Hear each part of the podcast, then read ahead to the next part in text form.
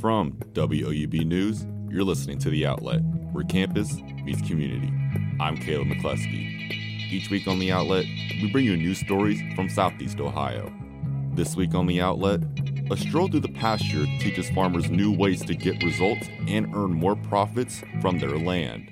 The shots are firing in people's brains about how could they tweak things so that potentially they could make this more of their farm more of an enterprise and less of maybe a passion project. And we talked to the theater group putting on a live reading of The Lion in Winter. I believe in the audience. I believe that they will suspend their belief and get involved with and believe anything that we put on stage. These stories and more right here on The Outlet. Foraging, pasture management, and sustainable agriculture practices were just a few of the topics farmers in Southeast Ohio discussed at Rural Action's Farm Walk and Talk. Outlet reporter Morgan Anderson has more. A walk through the pasture is more than just a stroll through the grass. It's a chance for farmers to learn from each other, says Molly Sowash with Rural Action. I hope that, shots are firing in people's brains about how could they tweak things so that potentially they could make this more of their farm more of an enterprise and less of maybe a passion project. Each walk and talk is guided by an expert, like Bob Hendershot. My granddad, when I was a little boy, fertilized the pasture fields every year and limed them every year. Who's worked in the area of resource conservation for the U.S. Department of Agriculture for decades. Conversations range from how they cut grass to what crops are being grown and when they rotate their pastures, all to nourish what Hendershot says is the farmer's most precious resource. It all goes back to conserving the soil. That's our basic resource. Without the soil, you can't grow the plants. So we talk about managing the soil and improving it. Hendershot says these pasture walks are his favorite way of teaching. I enjoy getting out and talking with producers, especially the younger generation that's interested in grazing management and utilizing our landscapes for forages. Walking, talking, and learning from one generation to the next, creating a more sustainable future for agriculture in Southeast Ohio. Reporting for The Outlet, I'm Morgan Anderson in Stockport. Republicans in the Ohio legislature clumped dozens of rules and provisions from several different bills into the state Senate bill. Outlet reporter Connor Woodruff has more on some of these controversial additions. House Bill 33, otherwise known as the Ohio State Budget, is a more than 9,000-page document featuring dozens of elements from other bills. Among these additions is most of Senate Bill 83, which would ban universities from mandatory diversity, equity, and inclusion, or DEI for short, training. Critics of mandatory training point to research suggesting it just doesn't work. You even have some older advocates of some of the implicit bias training, for example, that have come around and said, look, if you make it mandatory, that can actually be counterproductive because it can engender a backlash. That was Greg Lawson, who's a research fellow at the Buckeye Institute. In testimony in support of the bill, he said DEI training and DEI offices in general aren't a good return on investment. In other words, he argues the money universities budget for these offices compared to what they accomplish could be spent on other things. Critics of the legislation, like Miami University student Olivia Gallo, says removing DEI offices would have a negative impact on everybody. Cutting DEI and cutting the conversations and cutting all of that stuff doesn't give the other side a leg up.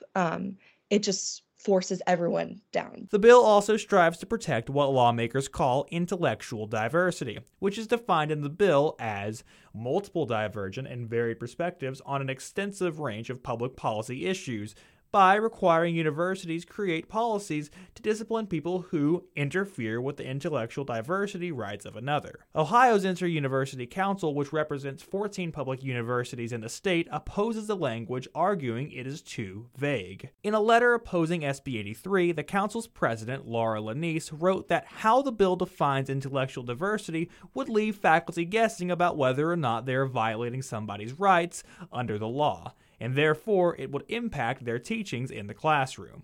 But bill supporters like Greg Lawson say protections are needed because research shows conservative students are afraid to share their views on campus. It's about the self-censorship that a lot of students are engaging in right now because they're afraid that if they discuss any of their own personal views, that there will be a very negative effect on what their grades are. Also included in the budget bill is a provision preventing university faculty from going on strike. Opponents, like the American Association of University Professors' Stephen Mockabee, says it strips employees of a fundamental right. The best protection that a faculty member can have is a collective bargaining agreement that guarantees due process and fair treatment. Even still, those who favor the bill say that school faculty going on strike is a disservice to the students who pay thousands of dollars to attend. If you have a faculty that, or a strike that happens, in particular in the middle of the school year, you have a lot of students that have already put money into the tuition, of course. Other provisions inside the budget bill include doing away with requirements that sophomores live in campus housing. Lawmakers have until June 30th to approve a budget. For The Outlet, I'm Connor Woodruff in Athens. Joining us now is Haley Hollinger, who covers the city of Nelsonville to update us on the latest developments around city government. With the recent Nelsonville City Council meetings, the council is trying to make changes to their policies. Is that correct, Haley? Yes, the council had committee meetings on Tuesday, and they discussed making several policy changes. During their Judiciary Committee meeting, the committee talked about making a set procedure for appointing new city managers and council members. The committee also wants to begin to amend the city charter. The latest version of the charter is from 1994, and there are several vague articles and new information that needs added. And at the committee meeting, were there any updates about the new Nelsonville city manager? Yeah, they're entering the selection process, and there are about 22 applicants. The council is going to choose their top five, each of them individually, before having a top five as a council. There isn't currently a set date the public will know what the council's top five is, but I do imagine it will be within the next week or so. There's one name that sticks out in the midst of the applications, and that's Tracy Galloway. Galloway was city manager back in the beginning of February before Bernie Roll's contract was signed on March 30th. Yeah, that would be beneficial for the city to get that done as soon as possible. But speaking of new, the city appointed a new council member on Tuesday. And who was that by chance, Haley? Corey Taylor. He's the newly appointed member, and this will actually be his third time on council. Last week, when the council took a vote, they tied 3-3 on their decision to appoint Taylor and Stuart Brooks, two candidates that were up for vote, which left the decision up to Council President Tony Dunphy, who appointed Taylor late Monday night in an email. When I talked to Dunphy, he said that part of the reason he made this choice is because Taylor was voted in by the people in 2021 and resigned this past January. So he was kind of the people's choice. You can find more about Haley's stories involved with Nelsonville on WOUB's website at woub.org.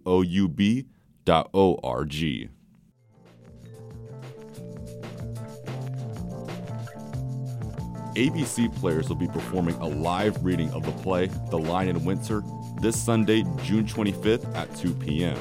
Outlet reporter Arielle Lyons sat down with 5 cast members and the 2 directors to talk about what makes this play so relevant to today and the important distinction of the cast of this reading.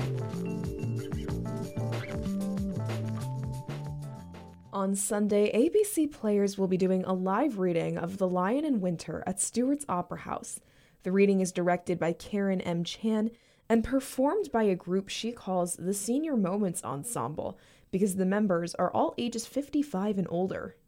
I have been directing the Senior Moments Ensemble, as I like to call them, for the last 4 years. 4, 5, 6, or 7, because there's been the 3 years. Because of the hiatus. It was purposely created by me for the purpose of giving voice to those 55 and over.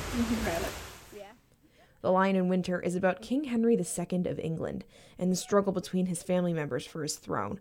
Most of these characters are not over the age of 55 like these performers are, but that isn't going to stop them. I believe in the audience. I believe that they will suspend their belief and get involved with and believe anything that we put on stage. It doesn't matter. Assistant Director Allison Epperson said stories about powerful dysfunctional families are as relevant as ever. This play certainly showcases that. Sibling rivalry, adultery, squirming your children in the dungeon when they behave in a way that you don't agree with, imprisoning your wife, family drama and dysfunctional family. It's always intriguing when it's somebody else's drama and not yours. Yeah. So this is great. The play takes place in 1183, but the idea of the British royal family's drama is still a major topic in 2023. I don't know about the rest of you, but dysfunctional families, the lure of power, and now it's relevant because of Prince Harry's The Spare. You can understand the civil rivalry about wanting to be king. Amy Abercrombie, who plays Alice of France, also thinks this relates to the struggles of the current royal family. I think a lot of people are questioning the validity of the reign of a king and who succeeds. Doesn't matter if it's a good person or thoughtful of the good for the public, the common good. Mm-hmm. It's not. It doesn't matter really, and I think a lot of us, even in Britain, we're just really wondering, well, should this keep going on? Yeah. The ABC Players are excited to read the play Sunday. The show begins at 2 p.m. and the tickets are available at showpass.com. For The Outlet, I'm Arielle Lyons in Athens. That's all we have for you this week. Thanks for joining us. The Outlet is produced each week by me, Kayla McCleskey. We're edited by Atisha Bidia, Aaron Payne, and David Forster. Adam Richards, our technical assistant, and our theme music is performed by Ryan Gabos. Enjoy our show. Tell a friend to give us a listen. They can subscribe to The Outlet on SoundCloud or Spotify, as well as Apple Podcasts, or find us online at woub.org. They can also follow us on Twitter at outlet_WOUB and Instagram at newswatch_WOUB. We'll be back next week with more stories from Southeast Ohio.